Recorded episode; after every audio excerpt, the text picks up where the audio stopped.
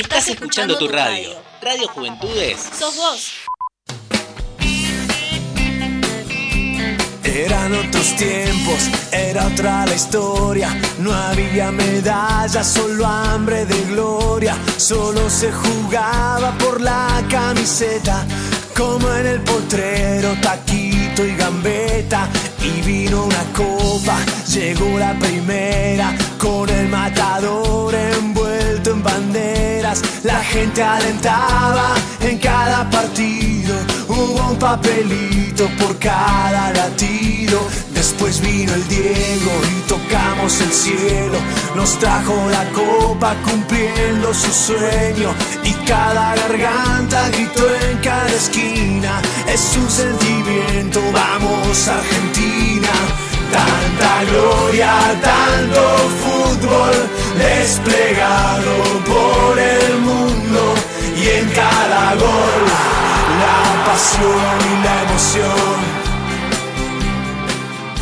Sigamos gritando, sigamos creyendo, sigamos confiando que al fin ganaremos. Es nuestra bandera la que defendemos, mostrémosle al mundo que juntos podemos. Tanta gloria, tanto fútbol desplegado por el mundo, y en cada gol la pasión y la emoción. Muy buenas noches, ¿cómo están? Estamos acá en esta previa de este partidazo que tenemos dentro de un ratito nomás. Va a enfrentarse Argentina con Uruguay en el marco de esta Copa América que empezó hace muy poco. Tuvimos la previa del primer partido el día lunes también con los compañeros. Ahora se van a sumar seguramente para hacer esta previa de este partido que la verdad que nos tiene con mucho entusiasmo. Es obviamente la fase de grupos, sabemos que se van a clasificar 4 de los 5 equipos, estamos tranquilos en ese sentido, pero queremos ver a la Argentina desplegar un buen fútbol, ver un partido lindo. Son dos potencias, si vamos al caso, acá en Sudamérica, que se enfrentan mostrando lo mejor también, tanto del equipo argentino como del equipo uruguayo. Estamos entonces acá en Radio Juventudes, mi nombre es Franco Cattani, y les vamos a hacer compañía hasta las 21 horas, siendo ahora las 20:27. Llegó la primera,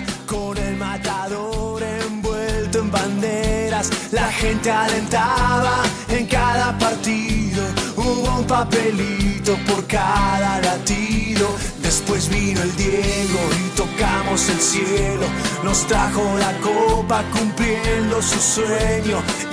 Estamos entonces acá repasando un poco lo que va a ser el partido de hoy en Brasilia. En este caso vamos a jugar en el Mané Garrincha, frente a este equipo uruguayo que va a tener en la delantera a dos referentes de la selección, y que bueno, justamente también es un poco el miedo que nos genera a ver qué va a pasar con estos dos, tanto Cavani como Suárez, que vienen de una temporada bastante prometedora.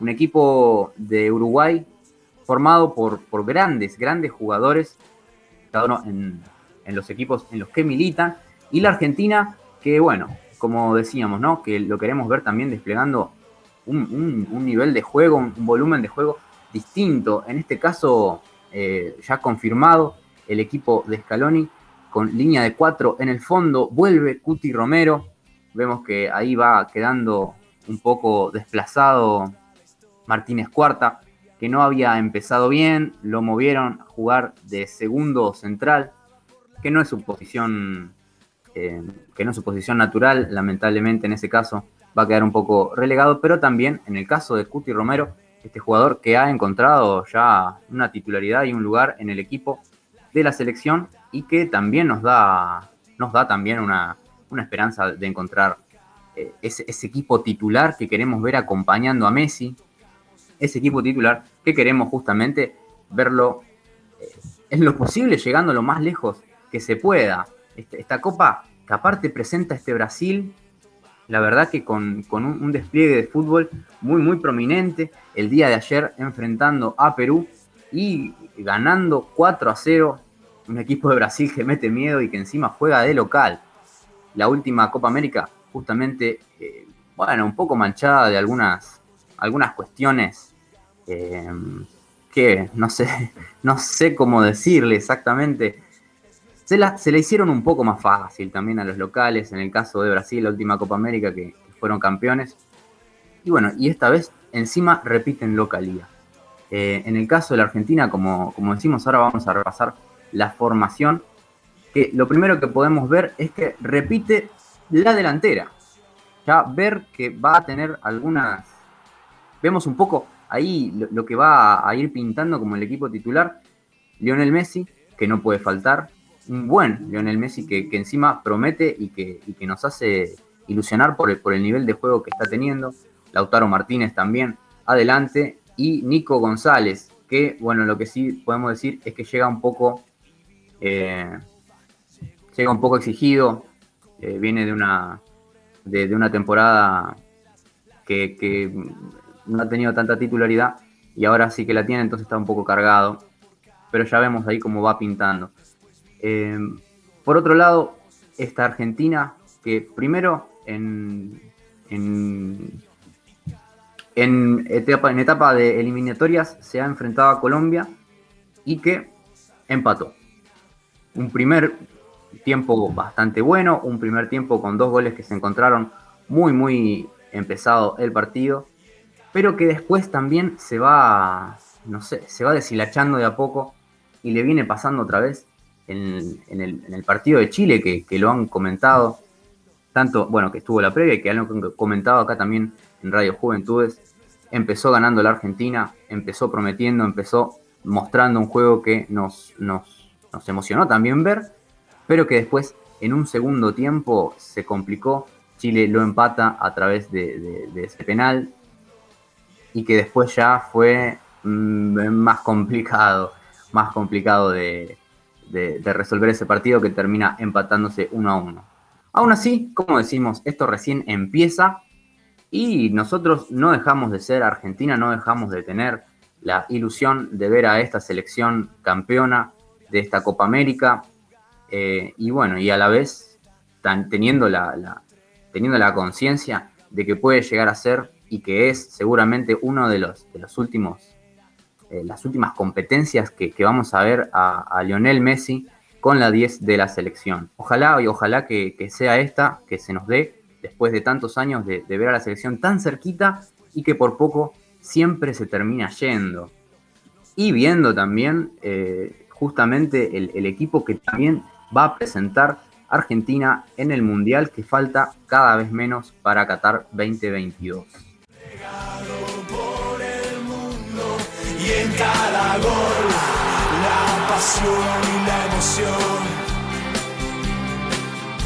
Sigamos gritando, sigamos creyendo, sigamos confiando que al fin ganaremos. Es nuestra bandera la que defendemos. Mostremos al mundo que juntos podemos. Tanta gloria, tanto fútbol desplegado por el mundo. Cada gol, la pasión y la emoción.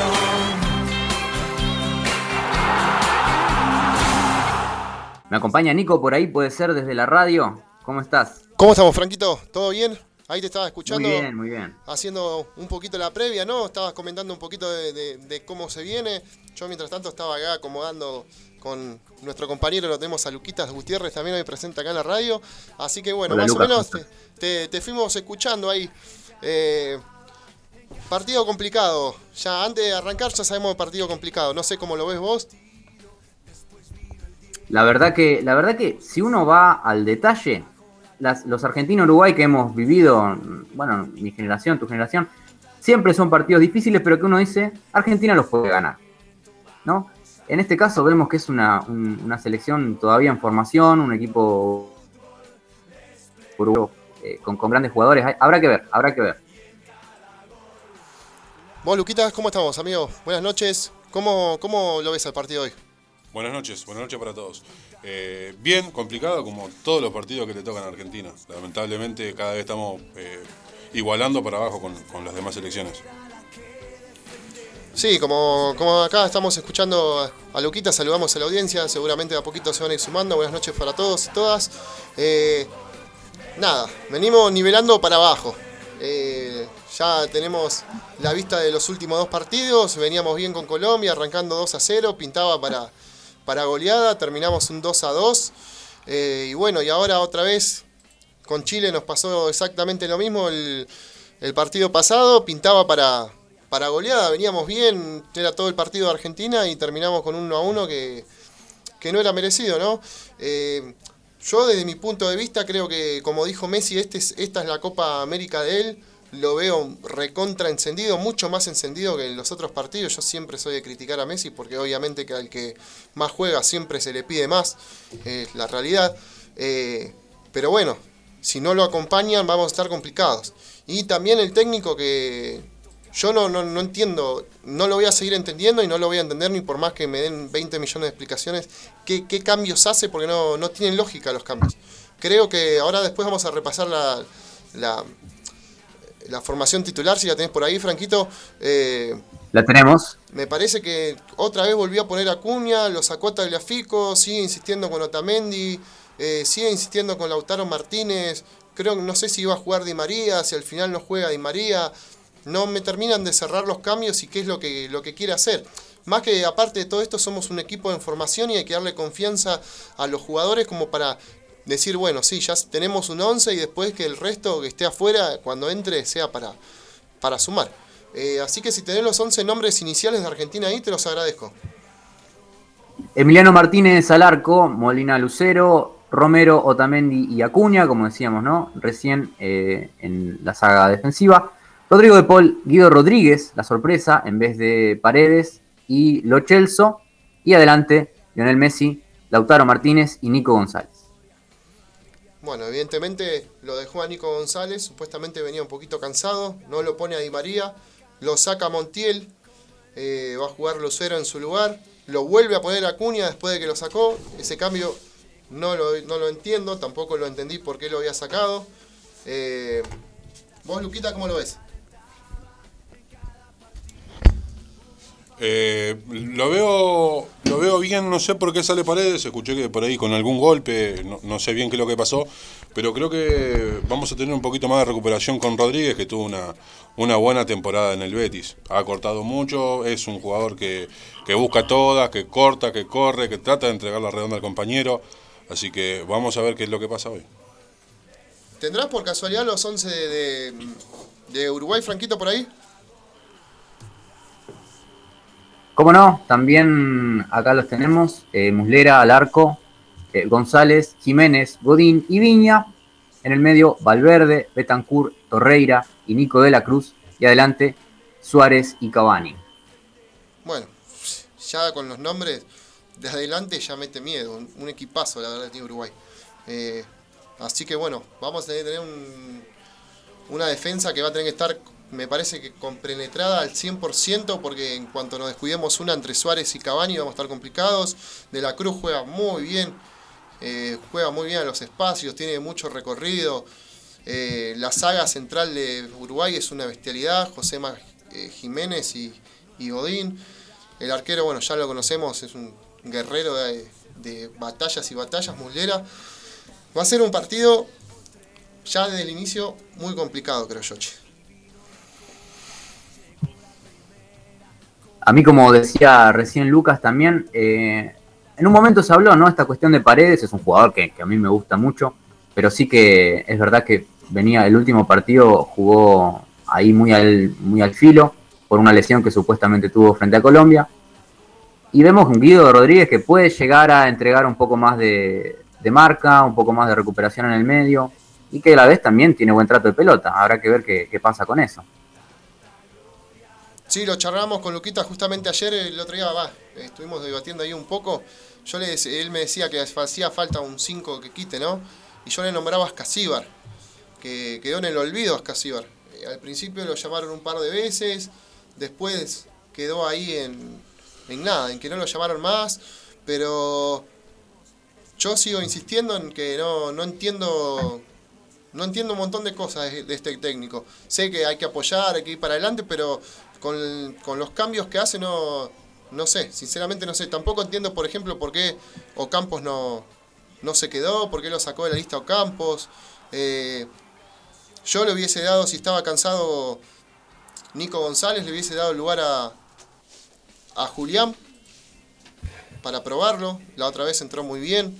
O le hubiese puesto un 9 que aguante un poco más, le hubiese puesto a Correa, porque los dos jugadores que tiene abajo como centrales Uruguay, tanto Godín como Josema Giménez, son muy fuertes, tanto arriba como de abajo, así que el que juegue ahí se la va a tener que aguantar. Y yo Lautaro Martínez no lo veo muy fino.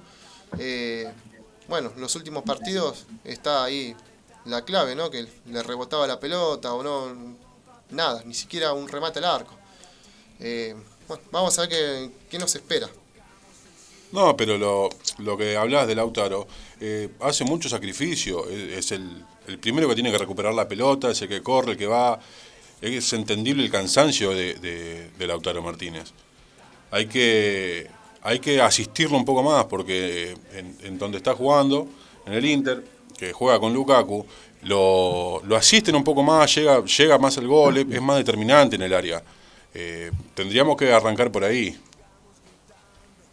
Aparte, justamente en esta primera fase de grupos, ¿no? Que está bien, es importante ganar y sumar de a 3, pero también cuidar a los jugadores, porque sabemos que pasan 4 de los 5 equipos que están en el grupo.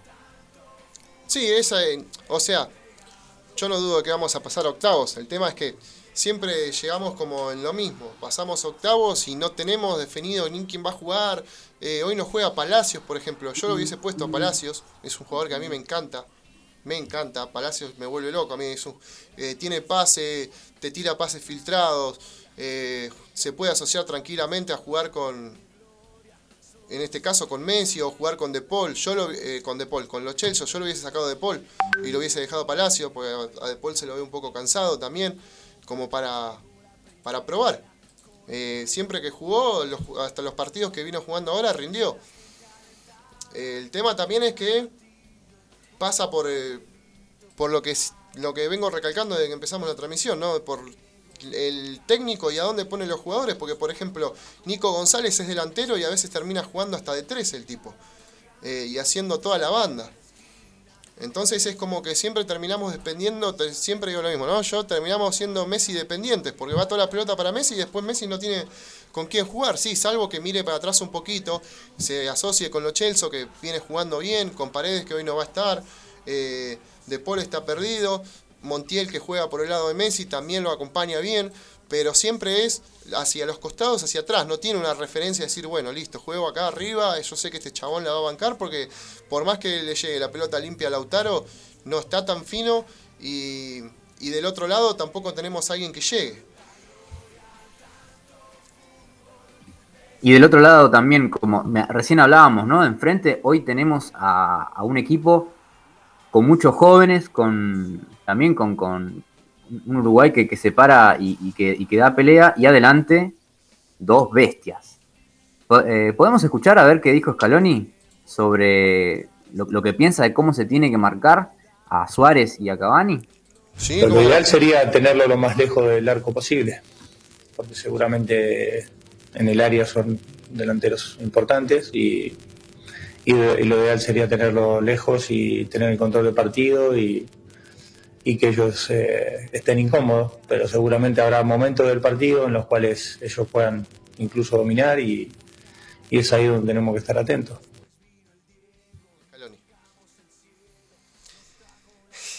Mirá, yo lo escucho a Scaloni y no sé para dónde disparar.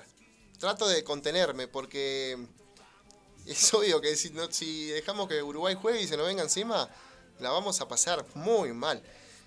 Sabiendo la potencia ofensiva que tiene con Suárez y con Cavani, yo no quiero decir nada, vamos a esperar. Yo supongo que si Messi se ilumina y Scaloni pone a los jugadores que tiene que poner, podemos llegar a dar pelea, pero yo creo que termina la copa esta y Scaloni se tiene que ir.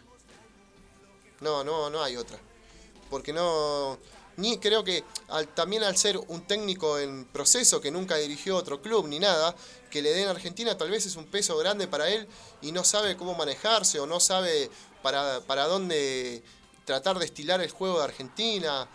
No sé por dónde viene el tema. ¿Vos qué decís, Luquitas? ¿Y si sale campeón Argentina? ¿Qué pasa con Scaloni? Y no, ahí se tiene que quedar a vivir, más o menos. Entonces, es muy relativo. Sí, bueno, es la discusión que siempre tenemos, ¿no? Que si pierde se va o lo que sea, con cualquier técnico. Pero jugando así como está jugando Argentina, con Brasil no tenemos mínima chance, amigo. Aparte, vieron, no sé si pudieron ver el partido de Brasil, el que hizo contra Perú, realmente es un nivel... Le regaló 30 minutos a Perú. Y aparte de eso, ni siquiera es que pisó a fondo todo el partido. Neymar está muy bien y tiene grandes jugadores también en este momento. Pero y claramente es el candidato. Tiene un equipazo Brasil. Ya si vos te pones a fijar los jugadores que tiene arriba, está Neymar, lo tiene a Fabinho, lo tiene a Gabriel Jesús, lo tiene a Gabigol, que ni siquiera lo pone. Después Casemiro, que está jugando una bestialidad. Los dos centrales están muy firmes. Está muy bien Brasil, está muy bien.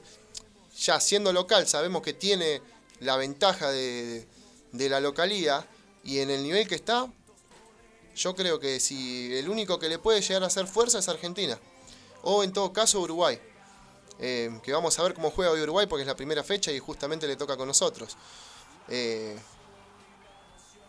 No sé, vamos a ver qué pasa. Vamos paso a paso, dijo Mostaza, y salió campeón. En una de esas Messi se termina de recontra iluminar y los otros se ponen un poquito más la camiseta, digamos, de acompañarlo y damos el batacazo. Yo qué sé. Siempre, igualmente, nosotros es como vamos siempre a la heroica. Vamos a ver qué pasa, capaz que Messi se ilumina, capaz que capaz que lo otro. Y ese es el problema que siempre termina teniendo Argentina. Que los otros equipos ya están formados y son equipos en formación. Y no podés tampoco pelear contra un equipo en formación por más que tengas a un Messi, por más que tengas a Agüero, por más que tengas a quien tengas, porque ya tienen el sistema de juego aceitado, ¿viste? No sé, vamos a ver qué pasa. En una de esas, como decía Luquita, nos regala 30 minutos Brasil, si nos llega a tocar jugar con ellos, y se ilumina Messi y clava 3 goles y después que sea lo que sea, revolear la pelota fuera de la cancha. A los Simeone. No olvidate. Y sí, aparte, bueno, eso es lo lindo del fútbol y creo que es también lo que hace que siempre nos entusiasmemos y nos emocionemos con ver a la selección, que sabes que es el partido y que puede pasar cualquier cosa. Ahí tenemos un audio que habíamos pasado ayer con los compañeros en el programa Lo que no te puede faltar. Pásamelo ese, así lo escuchamos. Hoy estoy hablando del Tata acá. Y nosotros los argentinos tenemos a muchachos Scaloni, que vuelvo a repetir, no tiene la culpa él de estar ahí. A Scaloni lo empujaron ahí y él está ahí. El problema es que se crea técnico mañana Scaloni y diga, no, yo quiero ir al Mundial. No, Scaloni. Vos podés ir al mundial de motociclismo. No, de fútbol no. ¿Me entendés? Entonces, a mí me da mucha bronca que tengamos que depender de un jugador que no sé si tendrá título, y dejemos al Tata Martino que se lo lleven los mexicanos. Sabias palabras. ¿Cómo te extrañamos, Dieguito? Me encanta el esfuerzo de YouTube por subtitular a Maradona. ¿Cómo te extrañamos, Dieguito? Por favor. Nada, sí, completamente esto, que es como que lo eligieron y bueno, y quedate ahí, que sea lo que sea, y yo qué sé. Está bien, siempre... pero nadie quería agarrar en ese momento, Y claro, en un momento fue comodidad, fue dejarlo también a él porque entre no molestaba y bueno, y para pasar el momento. Pero ahora también si renuncio, si viene otro técnico, que va a tener solamente menos de un año de trabajo. Y va a tener que enfrentar un mundial. La verdad que también es una situación difícil. Sí, obviamente, pero tal vez yo suene muy crítico o la mayoría me dice vos sos un chabón que vive criticando. Lo que pasa es que, a ver, la selección argentina es eso, ¿no? Es la representación de nuestra bandera, digamos. Entonces, si son los mejores, se tienen que matar, viejo. Se tienen que matar dentro de la cancha. Y vos lo ves a los jugadores caminando, lo ves al otro que viene de ahí, el técnico que ni sabe a qué dirige, o sea... nada, vamos a esperar hoy, a ver qué pasa. Vamos a poner la energía positiva que tratamos de poner siempre para que saquen el partido adelante. Va a ser un partido muy duro hoy, muy duro.